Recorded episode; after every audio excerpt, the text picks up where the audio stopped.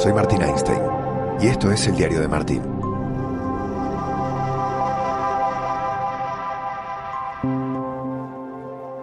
¿Cómo estás? Yo muy bien, mm, arrancando el día de hoy.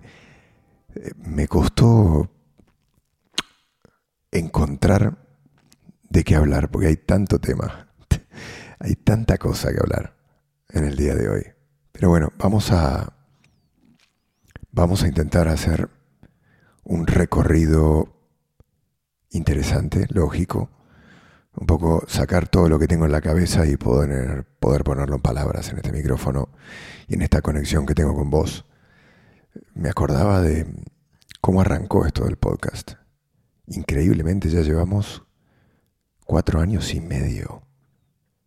Cuatro años y medio siendo esta comunidad a veces con mayor frecuencia, otras con menos, pero eh, para mí es un verdadero placer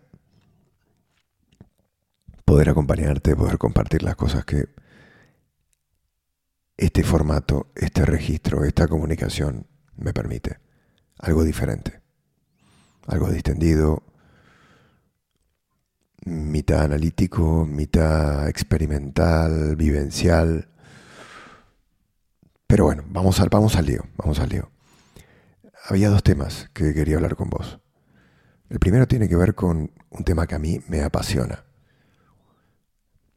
que tiene que ver con, con el ocaso de una estrella, ¿no? Este mundo artificial ficticio que, que construimos, que construyen, bueno, que construimos entre todos en el que viven las grandes estrellas del deporte, sobre todo del fútbol. Cuando llega el momento de parar, del adiós, de cuando el cuerpo te abandona, cuando ya no tenés la explosividad, ni el imán, ni la influencia dentro de los partidos para cambiarlos, para hacerlos tuyos, cuando no brillas tanto, cuando no sos el mejor, ya no sos el mejor. Ahí es donde realmente yo creo vemos a la persona detrás de la celebridad. Vemos al hombre detrás del producto mediático, marketinero, a la persona más allá de su ego. Todo esto viene a colación de lo que le está sucediendo a Cristiano Ronaldo. No tengo quejas con Cristiano. Creo que Cristiano sigue siendo quien es. Y eso está bueno. Cristiano es un tipo con muchísimo ego, con una personalidad avasallante y un tipo muy individualista. Es Fútbol Club Cristiano Ronaldo. Para bien y para mal. Nadie le va a quitar a Cristiano lo que ha hecho. Ha sido uno de los mejores futbolistas de la historia. Y sobre todo, ha sido un futbolista que tuvo que labrarse el lugar desde el sacrificio,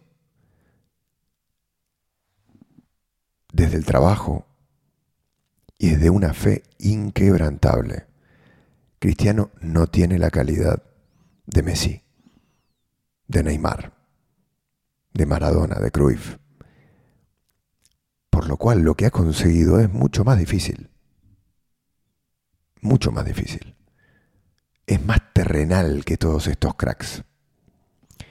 Y yo creo que esta personalidad tan prepotente, tan altiva, tan ególatra, es su coraza, es su escudo, es su defensa, acompañada de una disciplina férrea para trabajar, para prepararse, para mejorar. Él se ha fabricado como superhéroe. No es un natural, no es un tipo que lo trajo desde la cuna.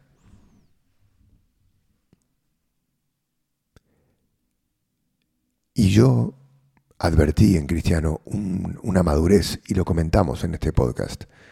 Cuando Zidane empezó asentarlo y cuando perdió algo que Cristiano había tenido durante toda su carrera, que era que siempre era titular, siempre jugaba, siempre arrancaba y terminaba los partidos.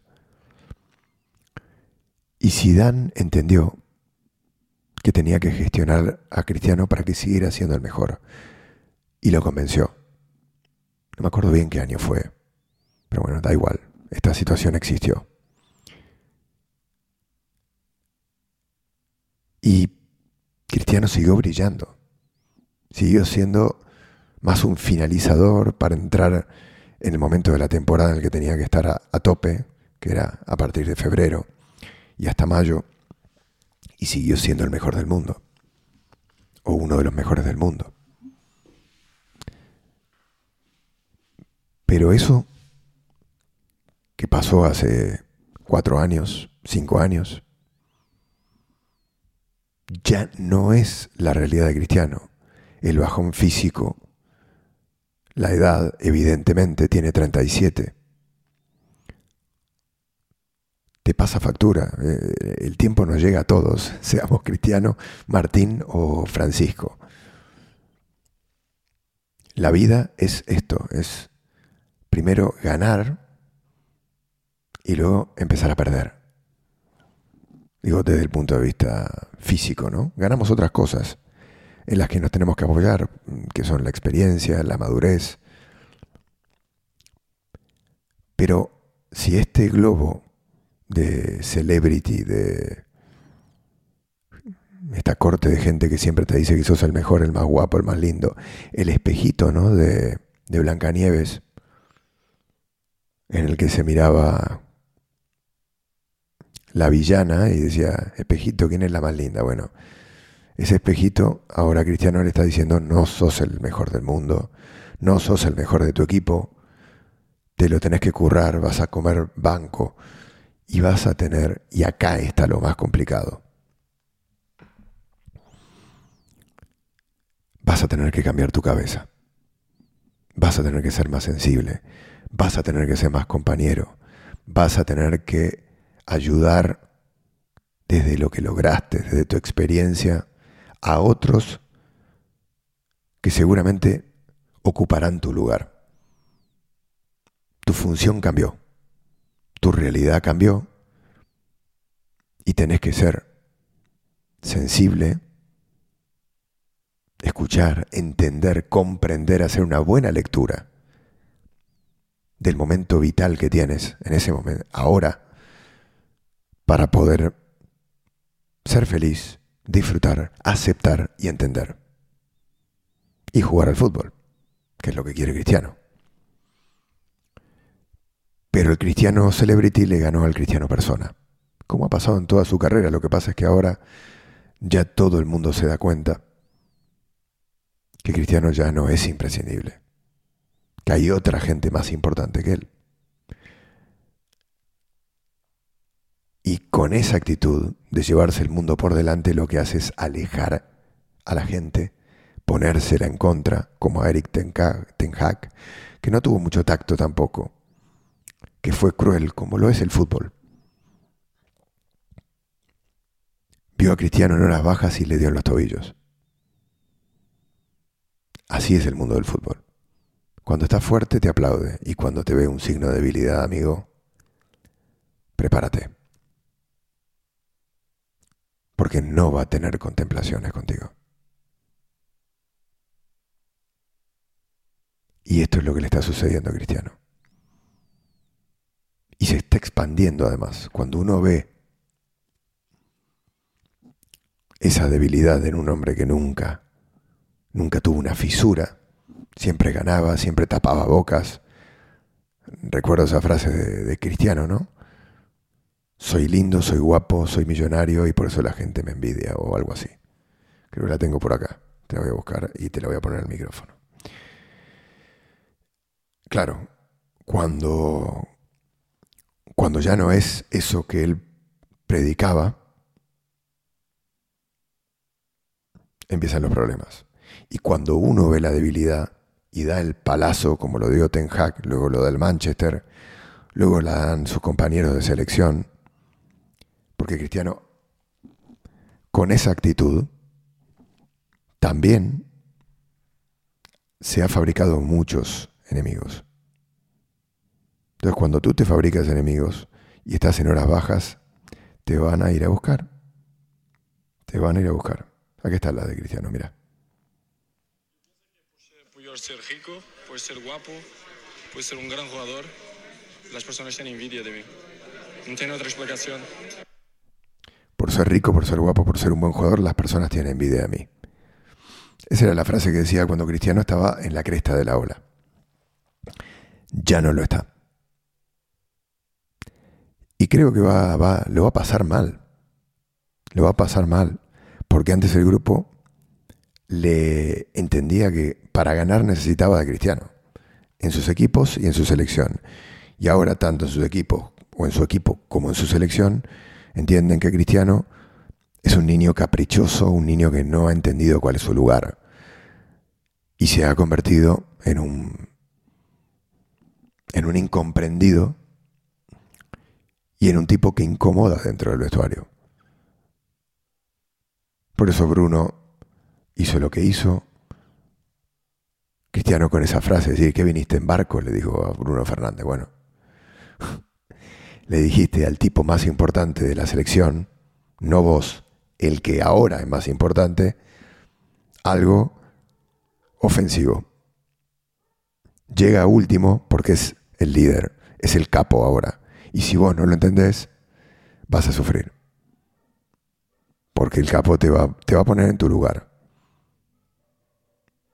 Y eso es lo que Cristiano no ha entendido. No ha entendido en el United y no lo ha entendido aquí.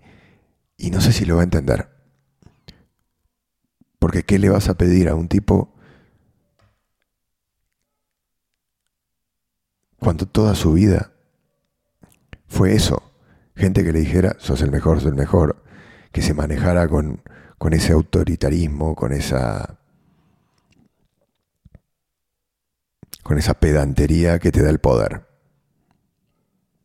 Pero ese ego de Cristiano no le ayudó a todos los demás a ganar títulos, lo aguantaban, le aguantaban ese tipo de actitudes, porque les hacía ganar títulos igual prestigio, igual dinero.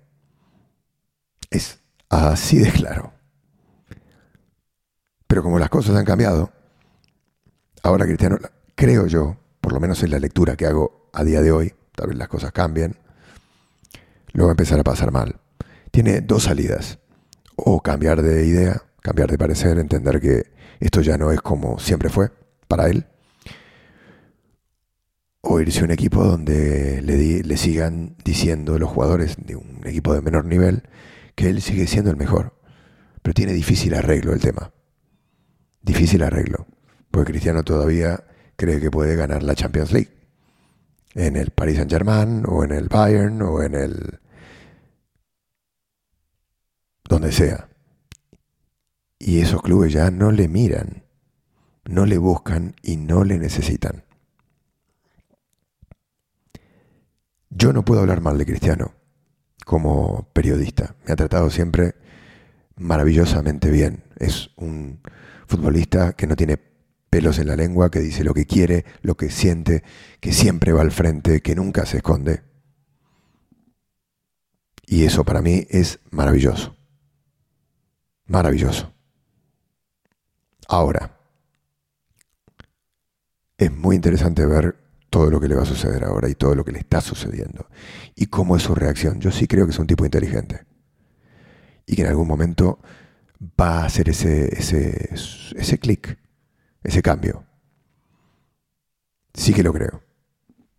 Veremos. Es una de las cosas eh, de este mundo fútbol que, que suele suceder con los grandes. Y en esta época donde los grandes son todavía más grandes, no pisan el suelo que pisamos todos, porque tienen muchísimo dinero, porque no, no, se rozan con la gente de a pie, porque... Eso, porque... porque caminan en las nubes. Antes el futbolista más o menos se acercaba a la gente normal, ya no, menos en ese nivel. Y eso hace que, el camino hacia abajo sea más complicado todavía, porque cuanto más arriba subes, más difícil es volver. Más difícil es tener una normalidad, más difícil es entender ciertas cosas. Y hablando de normalidad, el ejemplo opuesto sería Rafa Nadal, creo.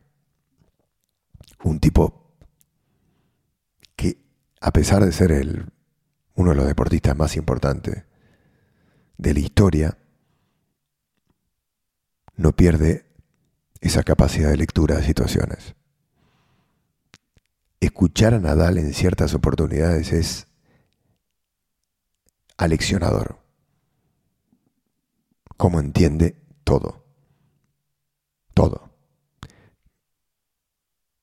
Mm, quería mm, hablar de una declaración de, Rafa Nadal que hizo hace poquito, no sé si ayer, empezó a trascender en, Twitter, y es maravillosa, porque en esta, este debate que hay sobre el Twitch, sobre las redes sociales, sobre los protagonistas accediendo directamente a las redes sociales para mandar sus mensajes y su parecer. Hablaba Luis Enrique, el seleccionador nacional, de que la prensa es como un filtro y que ahora puede conectar directamente con, con el aficionado. ¿no? A mí me encanta que Luis Enrique haga Twitch, pero lo del filtro me parece que no... No sé si llamarle filtro a la prensa. Y le preguntaban a Rafa sobre este tema, porque es verdad que el periodismo está puesto sobre, sobre la mesa y ha sido llamado a debate, ¿no? ¿Para qué sirve? ¿Para qué servimos nosotros? ¿Para qué sirve el periodismo? ¿Para qué, para qué hacemos lo que hacemos? Y, y Rafa lo tiene muy claro. ¿Qué le hemos aportado los medios de comunicación a tu carrera? Ahora que los deportistas cada vez hablan menos, cuando lo hacen prefieren streams sin filtros, como dicen ellos, eh, ¿qué eh, tal te hemos tratado? ¿Qué le hemos aportado al mejor deportista español de todos los tiempos, los medios de comunicación acompañándote por el mundo? Gracias. Bueno, al final eh, yo como sabes, probablemente Ángel, que, no soy un, gran entendido de todas estas nuevas eh, tecnologías eh, o modos de comunicación, simplemente porque no, no, probablemente vengo de otra generación. ¿no? Y en ese sentido, pues eh, estoy, no, he crecido con las redes sociales, no he crecido con, estos nuevos métodos de, comunicación y de alguna manera supongo que cada cual eh, hace su negocio a través de, a través de eso, que es totalmente respetable. En el, en el sentido general, pues mm, yo no puedo hablar por mí mismo lo que me habéis aportado a mí o no, hablo lo que nos aportáis al, deportista, ¿no? Al final, sin, sin vosotros, pues eh, pasaríamos desapercibidos. Al final solo, solo se darían cuenta de las cosas que, que ocurren en el mundo, en las personas que estuvieran dentro de las pistas. Y a día de hoy, pues eh, gracias a, gente como vosotros que, que especialmente diría que los que hacéis el esfuerzo de viajar muchas semanas al año, pues eh, tenéis pues la capacidad de contar de una manera mucho más directa y diría que real que, la otra gente que no está viajando con, nosotros. Al final hay una cosa del, periodismo que, para mí es importante desde mi humilde punto de vista, que es eh, el ver la cara del jugador, el ver el entrenamiento, el ver en el estado que está anímico, el ver en el estado que está tenístico, que también se aprecian los entrenamientos, por ejemplo. Bueno, esto es lo que decía Rafa Nadal, ¿no? Eh, un poco al... Hablando de, de, lo que representan las redes sociales, Twitch. Eh, está bueno tener un micrófono abierto y me parece que está que es muy válido. Lo que no tenemos que confundir es información con debate, opinión, pareceres. Y hay algo que no, que claro, Rafa no tiene por qué señalar, pero yo creo que es lo que le falta para hacer una verdadera clase de, de la necesidad de tener narradores en la historia, que esos somos los periodistas, somos narradores de los momentos que se van construyendo en las sociedades, en la historia, en el deporte, etc. Que es que nos hemos preparado para ello. Yo he ido a la universidad seis años para entender qué significa hablar a través de un micrófono. cuál es el mensaje, de qué manera debo cubrir, una noticia, eh, acercarme a un protagonista. En esta época donde un periodista es un amigo, eh, eh, yo tengo colegas que dicen, es que este es amigo de, qué sé yo, de Courtois o es amigo de este. Y eso se ve como algo bueno. Para mí es todo lo contrario. Yo puedo tener una buena relación con alguien, con una fuente. Pero ser amigo de la fuente es con... no, no, es bueno, eh, es todo lo contrario. Porque me, me quita libertad, me quita capacidad para tener un juicio de valor correcto frente a un acontecimiento que haga este protagonista. Está todo muy tergiversado, pero yo sí creo que hay grandes periodistas que hacen excelente labor, que intentan ser objetivos, que intentan acercar un panorama diferente y que utilizan el Twitch como una herramienta tecnológica de esta época, o el Twitter, o, el Instagram, o el TikTok, para, para llegar a un montón de generaciones que ya no utilizan los medios convencionales, llamémoslos de una manera. Pero el periodismo no cambia. Y luego, estos medios más democráticos, porque lo son, TikTok, Instagram, Twitter, Twitch, YouTube, invitan o dan a través de esa puerta de entrada mainstream no solo a periodistas, todo el mundo puede entrar allí, lo cual me parece maravilloso. Pero el periodismo es una cosa, el entretenimiento es otra, el quiero hablar de esto es otra. Son tres cosas diferentes. O entonces ahí me parece donde tenemos que que, separar una cosa de la otra y entender que una cosa es una cosa y otra no tiene nada que ver. Nada, me gustaba el debate y me quería meter al lío. Oye, eh, te voy a pedir un favor. Escríbeme más sobre el podcast. Yo a veces siento que estoy un poco solo, luego miro los números y digo, ah, no, hay gente que lo escucha y, que participa que lo ve y, que y a veces me, voy a un estadio y me dicen, eh, el podcast, no sé qué, no deje de hacerlo. Pero me gustaría que cuando yo lanzo un tema o hablo sobre un contenido, eh, o a través de Twitter, que tengo mi cuenta, o en Instagram, cuando publico yo los, los links para que puedas eh, acceder a través de Spotify, Apple, por donde quieras. Me das un comentario, me, digas lo que te parece. Digo, tengamos una línea de ida y vuelta. A mí me falta un poco esto en este podcast. Em, ¿qué, ¿Qué opines? Que no sea solo en un sentido la comunicación. Pues nada, lo dejo acá, que estuvo largo el de hoy. Un abrazo grande. Este fue el diario de Martín. Nos escuchamos en la próxima.